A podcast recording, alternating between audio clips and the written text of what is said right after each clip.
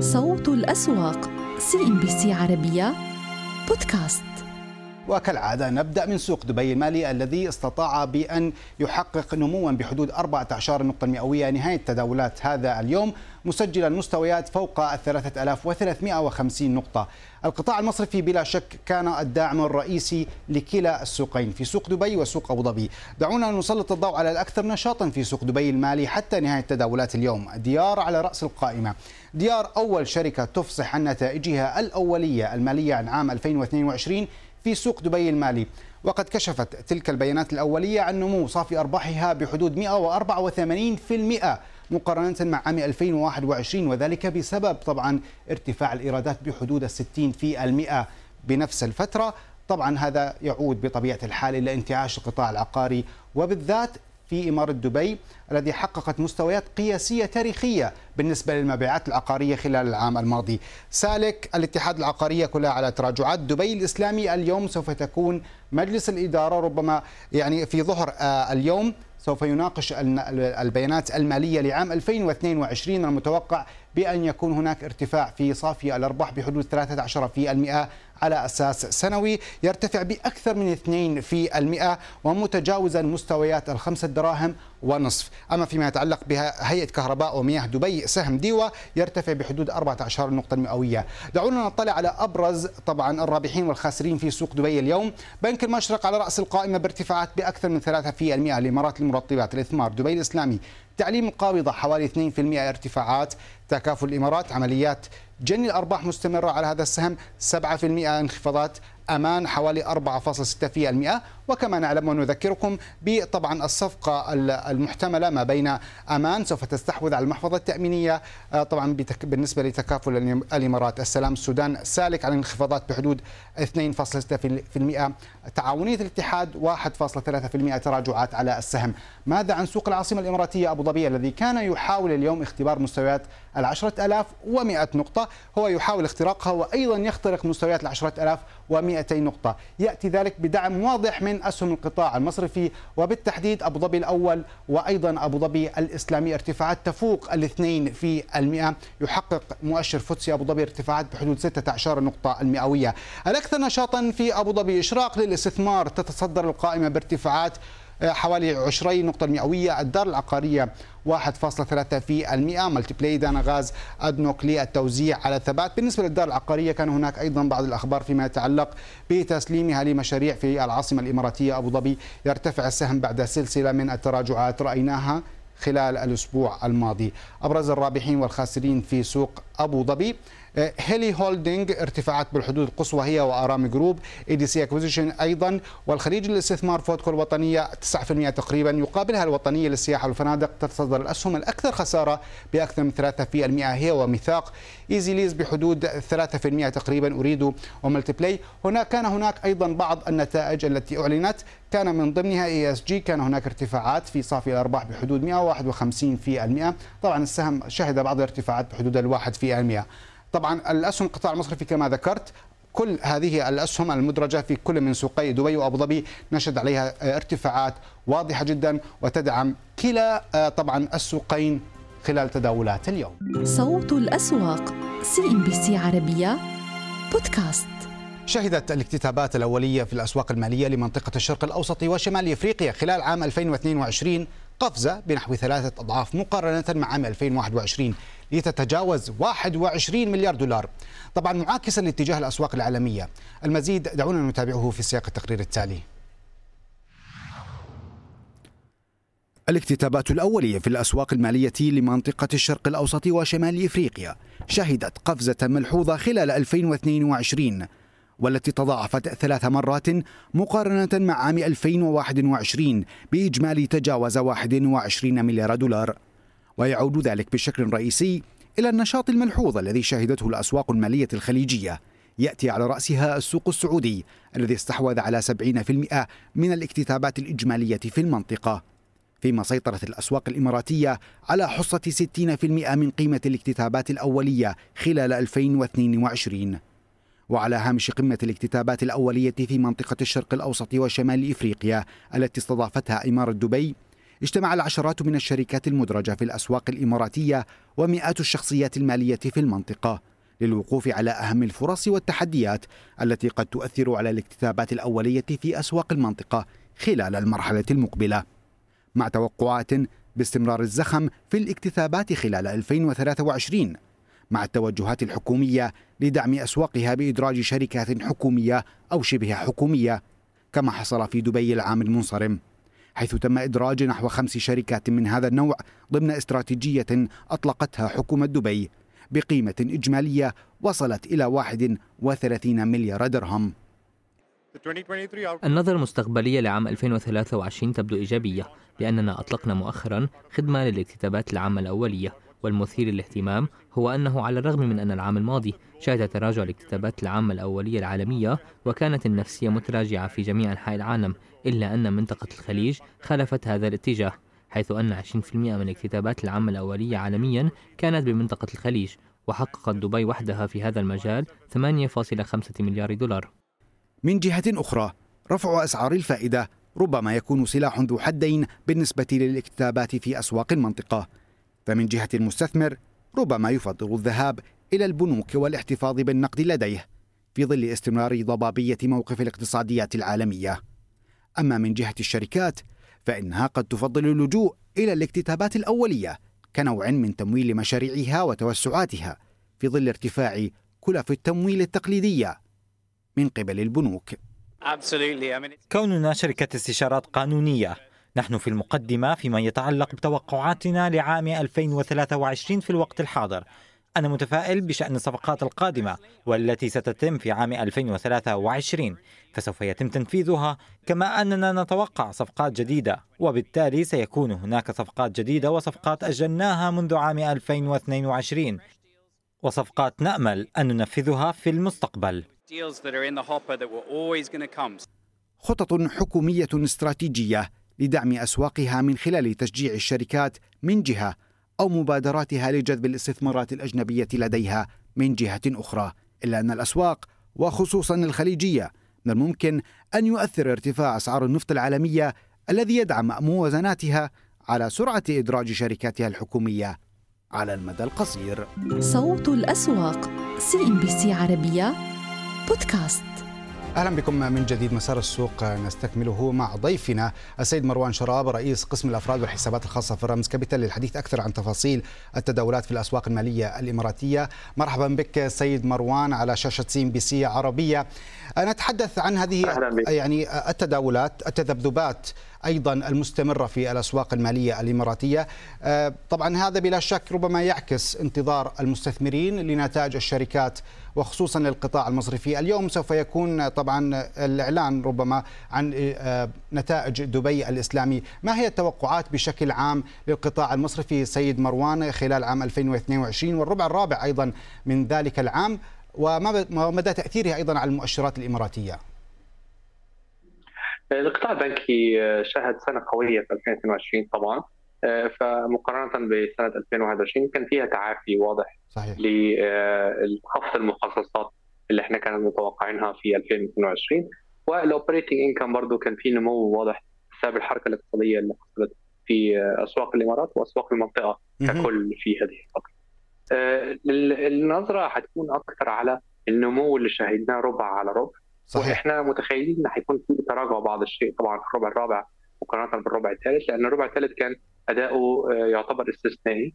بسبب آه، الحركه دخولا في رجوع القطاع العقاري في الإمارات للزخم اللي شاهدناه السنة الماضية. وفي نفس الوقت برضه الفيول اللي كان بسبب الورلد كاب لقطر 22 كان شيء برضه لاعب دور كبير في النشاط الاقتصادي اللي إحنا شاهدناه السنة الماضية. فالربع الرابع ممكن يكون للقطاع البنكي في انخفاض بعض الشيء مقارنة بالربع الثالث لكن full year حنشهد نمو آه، من 10 ل 20% على حسب طبعا البنوك وصحتها ال balance sheet بتاعتها. أيضا في ظل ما يحصل في الاقتصاديات العالمية وبالذات في الولايات المتحدة الأمريكية وأيضا في الاقتصاد الصيني إلى أي مدى من الممكن أن يركز المستثمر المحلي أو في الأسواق الإماراتية على تلك العوامل الخارجية وأن لا يركز أكثر أيضا على نتائج الشركات المالية التي بلا شك سوف تكون يعني من جهة أخرى على على مستوى الفندمنتال مؤثرة على الأسواق الإماراتية.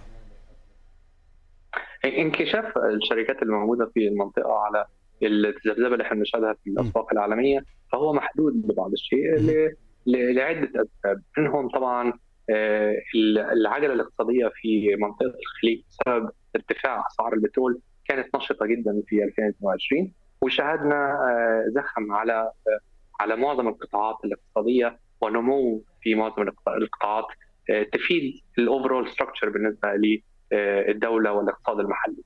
النهارده الذبذبه عالميا برضه بتفيدنا إحنا عن طريق ال liquidity وال flow of capital يعني النهارده ضخ الاستثمارات الأجنبية لمنطقة الخليج.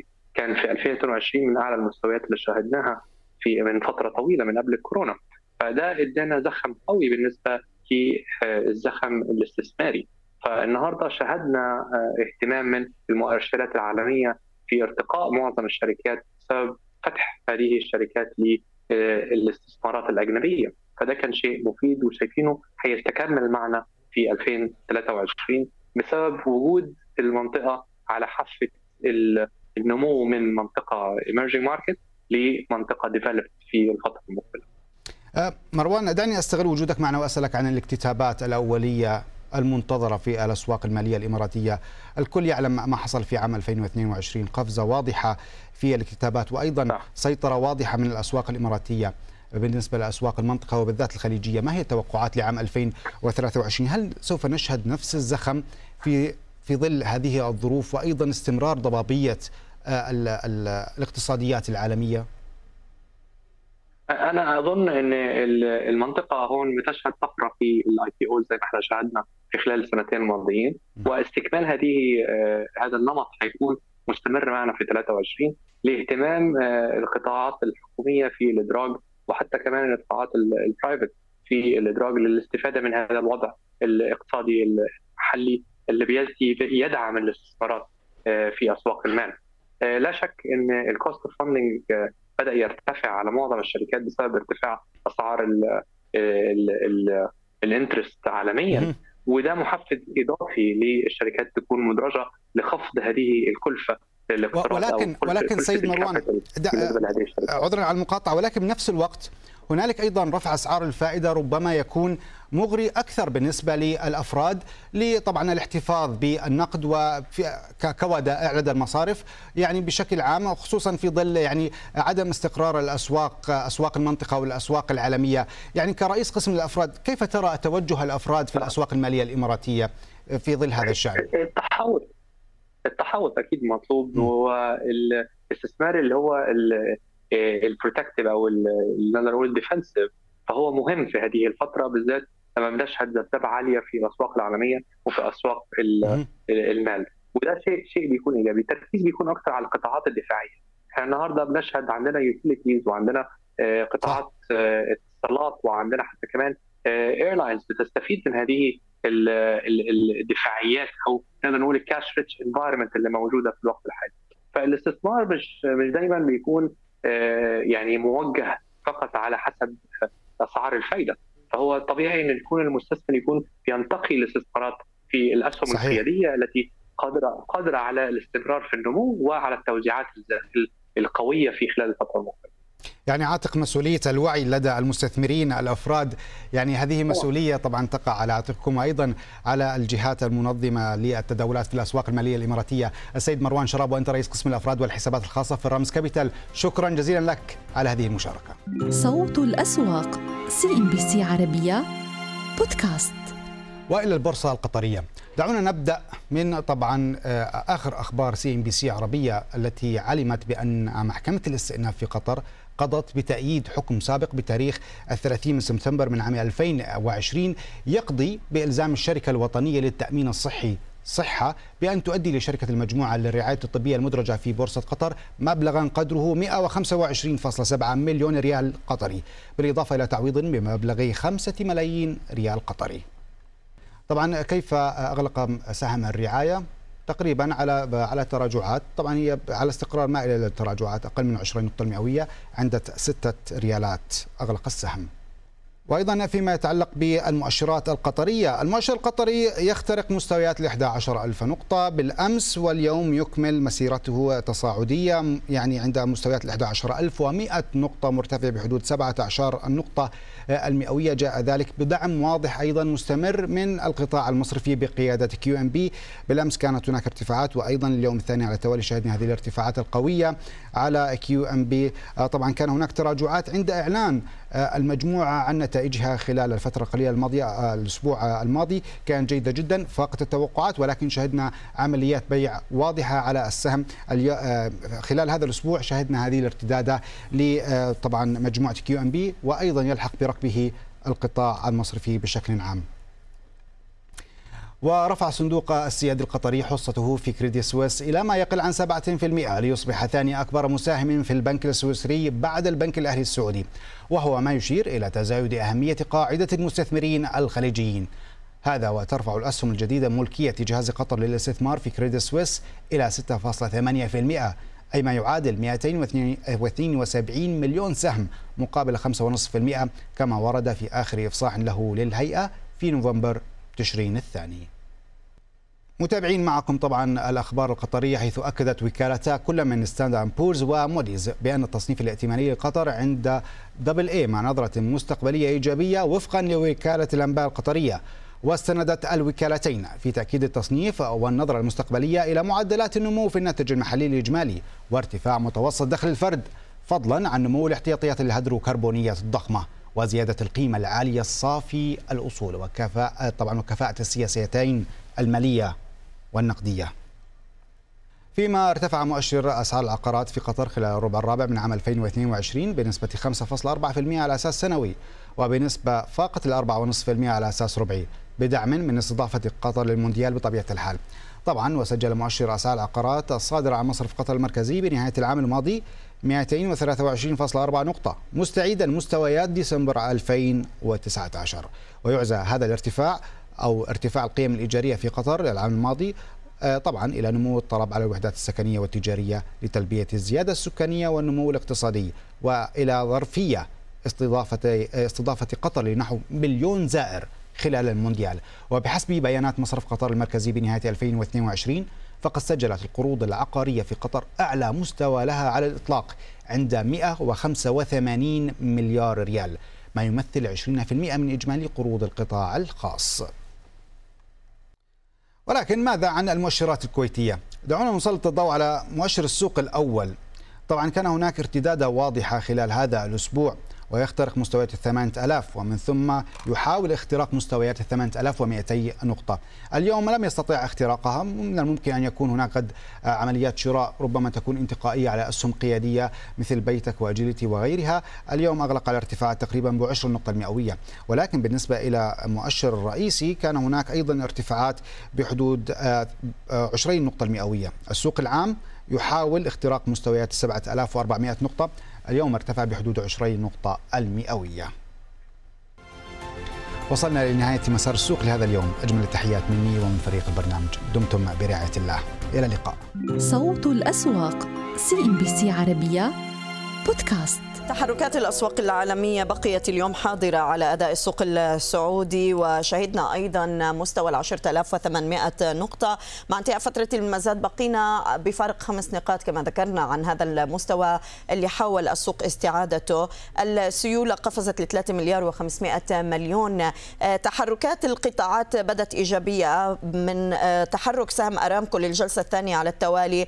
أعطى نوع من الدعم أيضا لقطاع الطاقة بحدود 6 12 النقطة المئوية. البنوك آه، بثلاث أرباع النقطة المئوية من المكاسب بدعم آه، سهم الراجحي السلع الرأسمالية على هبوط التأمين بحركة هامشية جدا والمواد الأساسية يضيف قرابة أربع أعشار النقطة المئوية ضمن هذه التحركات. لكن لاحظنا في آه، ختام الجلسة طبعا الأكثر نشاطا عادت على أمريكانا للمطاعم. ما زلنا لفترة طويلة عم بيتصدر المشهد. ب 16 مليون و600 ألف سهم. أرامكو السعودية 5 مليون و200 ألف سهم. شمس الجزيرة والإنماء جميعها على القائمة الناشطة ويبقى هناك تحركات على المكاسب الخليجية العامة للتأمين تقفز إلى الواجهة.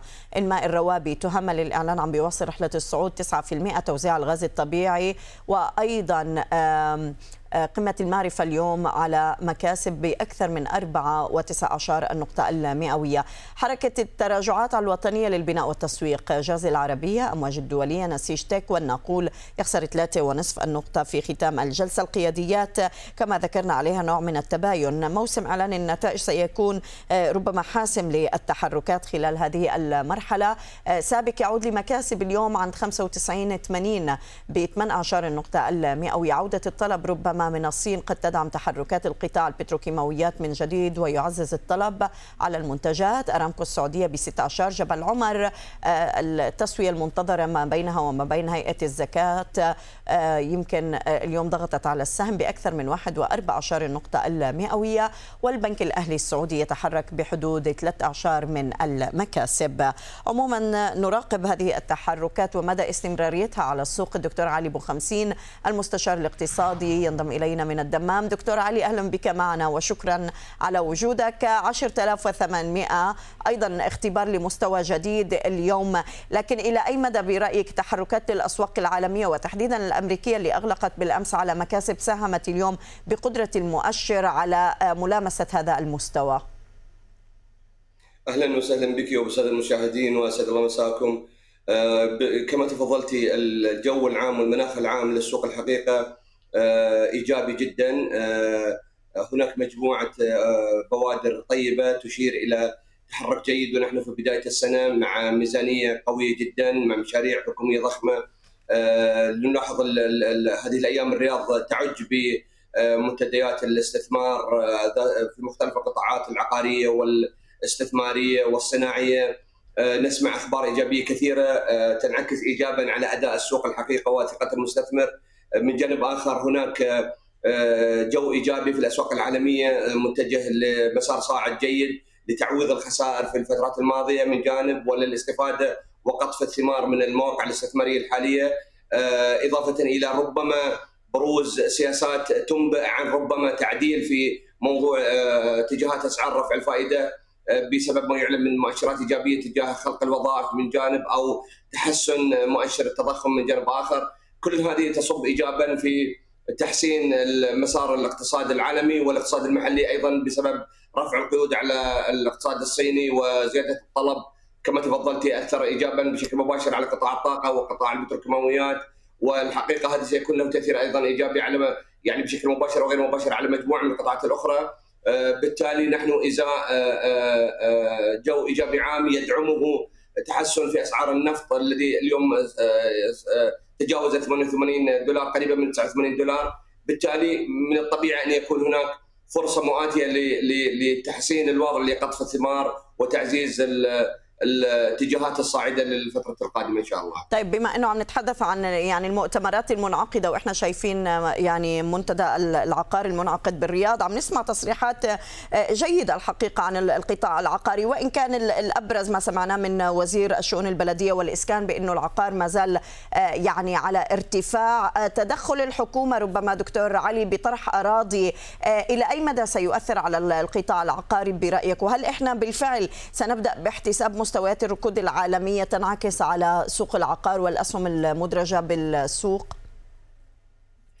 أه نعم بدرجة معينة طبعا الحقيقة الرسالة التي تقرأ من من تصريحات الوزير السعودي ومن تصريحات رئيس صندوق التنمية العقارية ومن تصريحات أه بعض رؤساء التنفيذيين لشركات التمويل العقاري أه تفسر أنه الحقيقة هناك اتجاه دعم قوي من من الحكومة للقطاع السكني وللقطاع التمويل العقاري ولقطاع الاستثمار العقاري بشكل عام.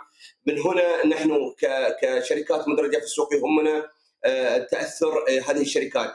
ضخ مجموعة من الأراضي هذا معناه رسالة أخرى. ضخ مجموعة من الأراضي الحقيقة يعني أنه سيكون آه، مسار السوق العقاري يعني سينخفض.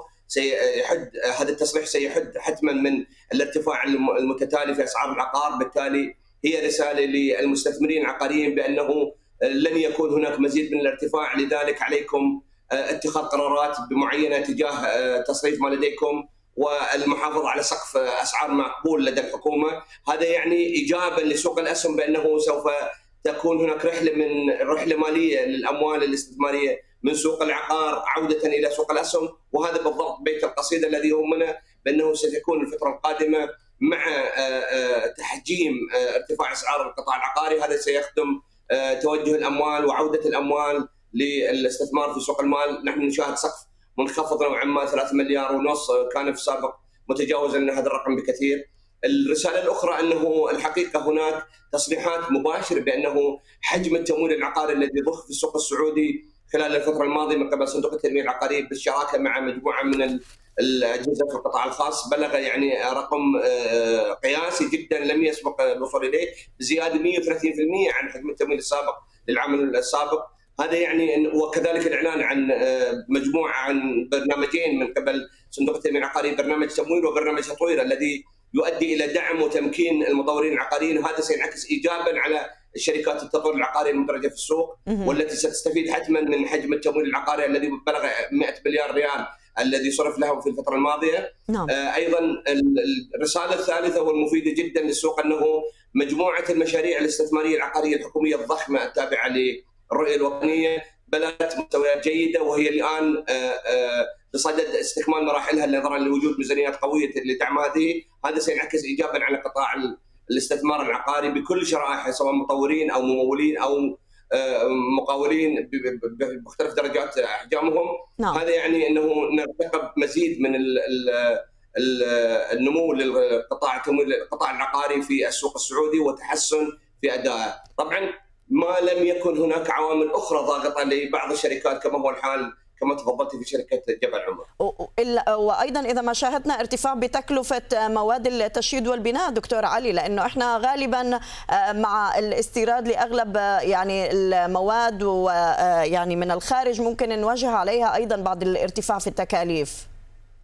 حتما هذا أمر ملموس نحن في السوق السعودي وكما هو الحال في باقي اسواق الخليج أو الاسواق العالمية هناك ارتفاع واضح في تكلفة مواد البناء أيضا ارتفاع أيضا في تكلفة المواد اليد العاملة عفوا آه، آه، كلا الارتفاعين يصبون في رفع تكلفة المنتج العقاري الأخير وهذا أمر مفهوم ومقبول نظرا يعني وجود آه، مجموعة مبررات كالقيمه المضافة أو بعض الرسوم الجمركية وبالتالي هناك حتم ارتفاع ولكن ما تتكلم عنه ما تكلم عنه الوزير أنه ارتفاع في أسعار الأراضي نعم. للمستثمرين العقاريين وهذا ما دعاه إلى القول بأن الحكومة تدعمنا بمزيد من الأراضي السكنية التي سيتم ضخها في القطاع. وبالتالي هذا التخفيف تكلفة أو تخفيض تكلفة الأراضي سيخدم نمو القطاع العقاري مستقبلا إن شاء الله. طيب آه، نعود للبنوك. يعني راقبنا اليوم آه، البنك السعودي للاستثمار.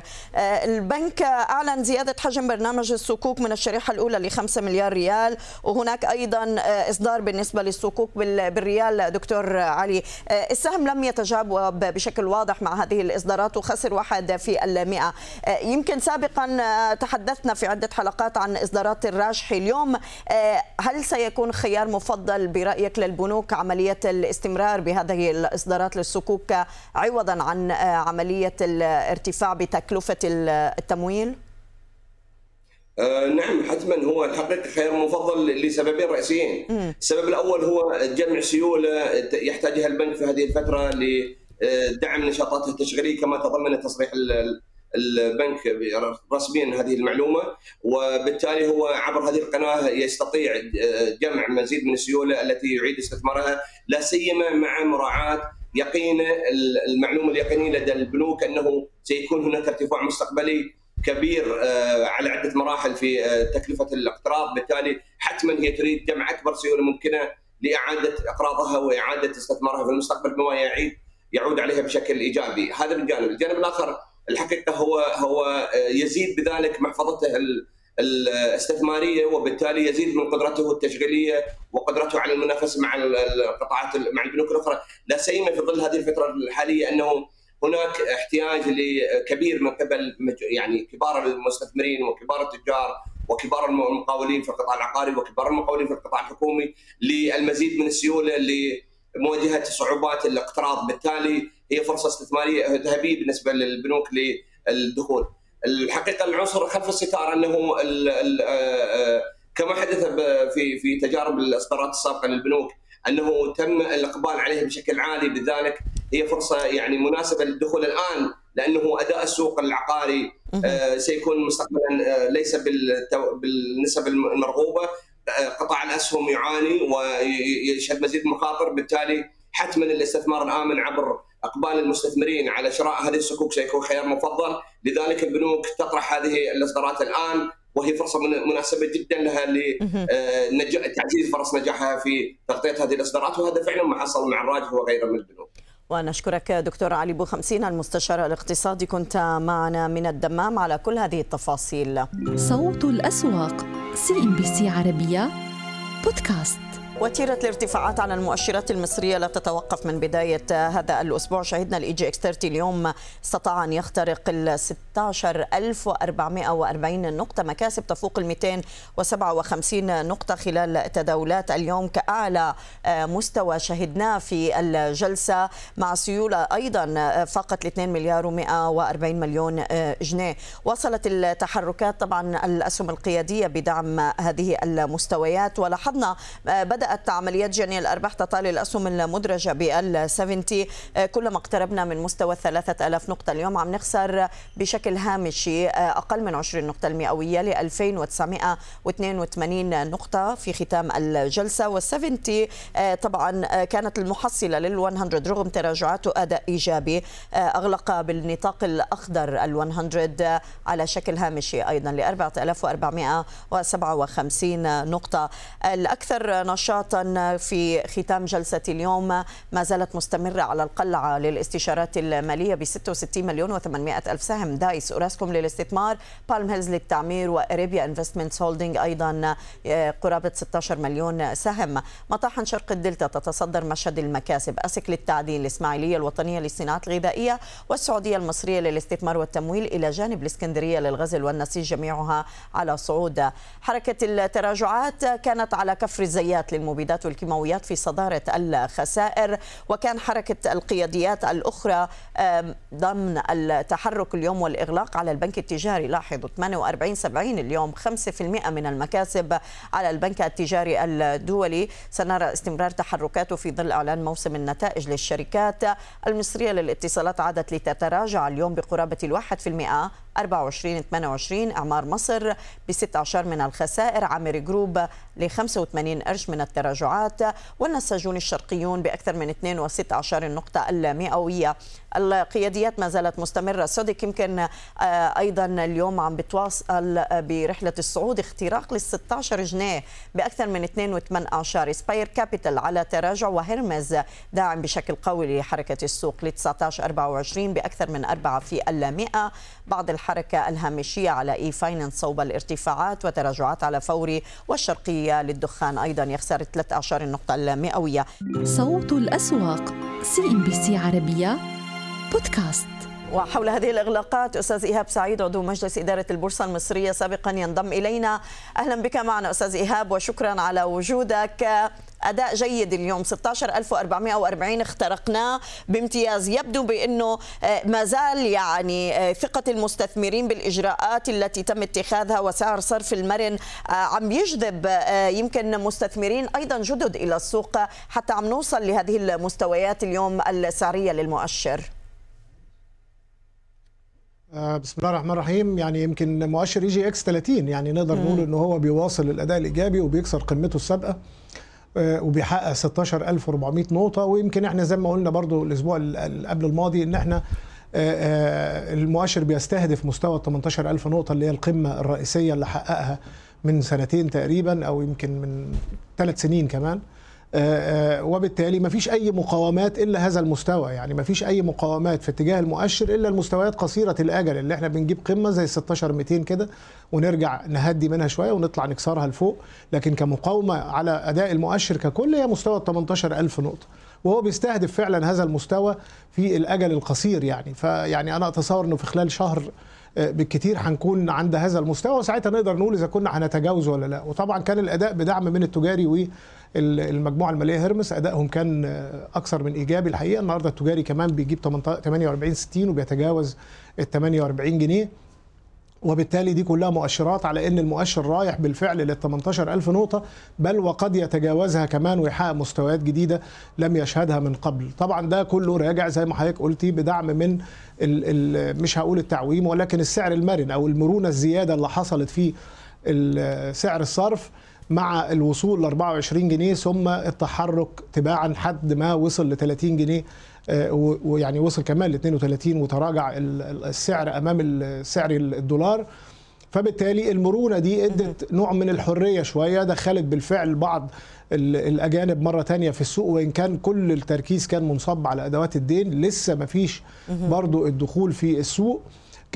كمشتري للآسهم لأنه حتى الآن يعني إحنا خلاص بنخلص شهر يناير أهو وما سمعناش أي حاجة عن الطروحات المزمع طرحها من سبع سنين يعني واللي كان في تأكيدات أكتر من مرة على إنها هتبقى خلال الربع الأخير من العام الماضي. طب خلاص هتبقى الربع الأول من العام الحالي وحتى الآن لسه ما فيش أي جديد في هذا الأمر. وأنا أتصور إن عفوا الأجانب عشان ترجع تشتري في الآسهم تاني ده لازم هيبقى بحاجه يعني بطرح كبير زي بنك القاهرة مثلا إن أنا بطرحه.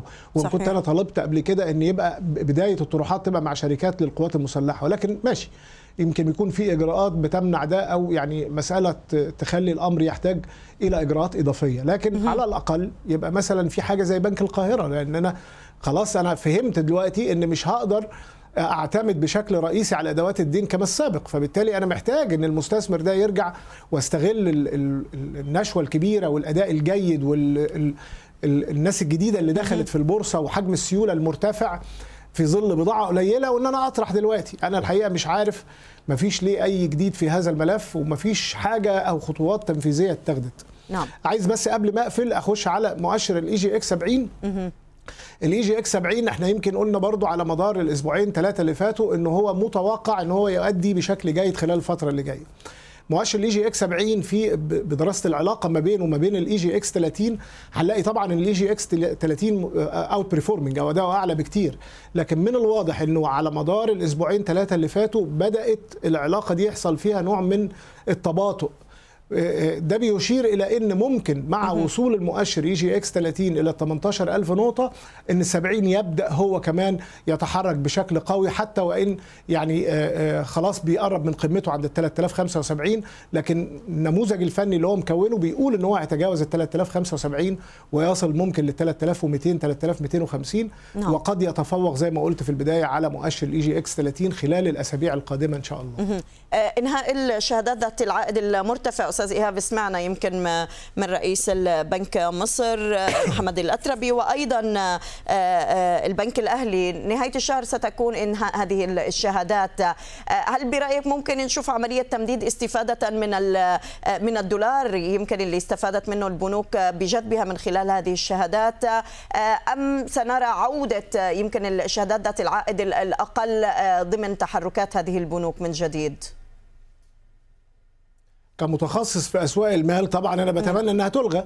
نعم. لكن بالمنطق وبالحكمة يعني مش ما أعتقدش إنه هيبقى قرار حكيم إن هو يلغيها في الوقت ده. اصلها هي مش هتقعد أسبوعين أو 10 أيام هي مش هنح... إحنا مش هنحصر الأزمة بتاعت العملة في مصر في أسبوعين. يعني لا أنت في أزمة. وأحد الأسباب الرئيسية اللي خلت الحدة تقل على الضغط أو الطلب على الدولار هو ال ال وجود هذه الشهادات. فقد يكون التصريحات دي الغرض منها مثلا محاولة الضغط على أن الناس بقدر الإمكان تروح تغير الدولار وتخش تستفيد بهذه الشهادات قبل ما تنتهي. لكن مش من الحكمة إطلاقا أن أنا أقفلها بعد أسبوعين أو بعد ثلاث أسابيع أو حتى بعد شهر. لا لأن مخاطرة غلقها والاعتماد فقط على شهادات 16% اللي هي بتقعد ثلاث سنين أو حتى 17% اللي في نهاية المدة ده كلام قد يكون بيحمل مخاطر كبيرة جدا. لأنه حتى الآن لسه لم تحل بشكل كامل البضائع اللي في المينا صحيح خرجت لكن مش كتير مش كلها لسه في بضائع تانية ما خرجتش. الأزمة ما زالت موجودة فإحنا في طور الأزمة حتى الآن ما خرجناش منها. فاتصور إن إلغاء الشهادات في الوقت الحالي سواء بقى في شهر يناير في نهاية يناير في أول فبراير مسألة فيها مخاطرة كبيرة جدا وأتمنى إنها تكون محسوبة يعني. إلا لو زي ما قلت لحضرتك في البداية إن يكون الأمر بهدف الهدف منه هو بس يعني عملية مناورة لضغط الناس على إنها تبتدي تروح تستغل هذه الشهادة قبل ما تنتهي العمل بها أو ما ينتهي إغلاقها. وكمان مسألة كسر الشهادات السابقة اللي كانت بتخسر البنوك ما بقتش موجودة على اعتبار إن هو دلوقتي بقى بيخصم 80% من الأرباح المحققة وده قرار كان طلع مع صدور هذه الشهادات. فبقت عملية الكسر الشهادة السابقة ودخول في شهادة ال 22 مش هتحصل أو مش موجودة. فالاعتماد كله على السيولة اللي موجودة في الوقت الحالي خارج السوق. وهو بيحاول يلم أكبر قدر منها لكن في نفس الوقت في سيولة ما زالت موجودة مع الناس. هذه السيولة لو ما لقتش بضاعة في البورصة أو ما لقيتش اداء تدخل تشتري فيه في البورصة وما لقيتش هذه الشهادات للأسف هتتوجه مرة ثانية لعملية الدولار. طيب مصر الجديدة يبدو أنه موضوع سعر الصرف والتراجعات على الجنيه أيضا أدت إلى إلغاء المزايدة على أرض هيليو بارك أستاذ إيهاب السهم اليوم واجه مزيد من الضغوطات لكن إلى أي مدى هذا السيناريو؟ يعني نعرف أنه مصر الجديدة لديها مخزون كبير من الأراضي لكن الشركات أيضا المماثلة لديها أراضي. إلى أي مدى ممكن توقف نوعية هذه المزايدات بسبب سعر الصرف أيضا؟ هي المزايده أصلا لم تكن ناجحة يعني هي فكرة هيليو بارك دي بقى لها مثلا إحنا بنتكلم فيها من حوالي ثلاث أو أربع سنين وكانت تبناها رئيس شركة القبضه السابق ومعالي وزير قطاع الأعمال السابق برضه على أساس إن هي يعني تبقى نوع من إعادة هيكلة مصر الجديدة للإسكان والتعمير وبالتالي استغلال الحجم الرهيب اللي عندها من الأراضي في مدينة هليوبلس وما حولها. فالحقيقة كانت الأمر ماشي كويس جدا لكن حصل تغيير في بعض الاشتراطات في وقتها وكان في بعض الاعتراضات من جانب المتقدمين للمزايدة لو تذكري حضرتك وبعد كده تم وقفها. لكن الوقفة هذه المرة أتصور إن هو يعني يعني أمر منطقي لأن أنا النهارده بتكلم في دولار كان بتقيم ب 15 أو ب 16 أو حتى ب 20 جنيه النهارده ب 30 جنيه. فالتسعير اختلف في كل شيء. الشركات حتى اللي بتعرض وحدات للبيع في بعضها توقف عن الإعلانات علشان إن هو يعمل إعادة تسعير لأن هو النهارده إحنا بنتكلم في أسعار حديد ب 30 وحاجة و30 ألف جنيه فأرقام مختلفة تماما. فالنهاردة عشان أعمل مزايدة بنفس الأرقام اللي كانت محطوطة لا طبعا هتبقى مشكلة كبيرة. لكن في جميع الأحوال الأمر يعني محتاج إعادة نظر بشكل كامل في عملية المزايدة دي وعملية الدخول في شراكة مع أي شركة من القطاع الخاص خاصة في الظروف الصعبة اللي إحنا بنمر بيها. علشان كده أنا مش شايف إن في يعني الجميع كان متوقع إن المزايدة دي لازم هتقف طبعا. يعني أمر منطقي إن إحنا في الظروف الحالية سواء حتى بتغيير سعر الصرف أو في الظروف اللي بيواجهها القطاع العقاري مع الركود الحاد اللي بيشهده إنها لازم هتقف ومش هيبقى في إقبال عليها. فيعني نتمنى إن الفترة اللي جاية يكون إلى حد ما القطاع ده بيشهد نوع من التحرك شوية لأنه هو يعني أكثر من 20% تقريبا من الناتج القومي في في مصر. نشكرك سيد إيهاب سعيد عضو مجلس إدارة البورصة المصرية سابقا كنت معنا من القاهرة. شكرا لك. إذا كانت هذه جولتنا على المؤشرات المصرية مشاهدينا المكاسب ما زالت مستمرة علعلى ال EGX 30 بعد عمليات جني الأرباح تنال 70 وتباين على السوق السعودي مع مكاسب التاسي من جديد اقترابه ل 10800 نقطة وتباين وتراجعات على نمو. بهذا نأتي لنهاية الكلام. أشكر لكم حسن المتابعة. إلى اللقاء. صوت الأسواق CNBC عربية بودكاست.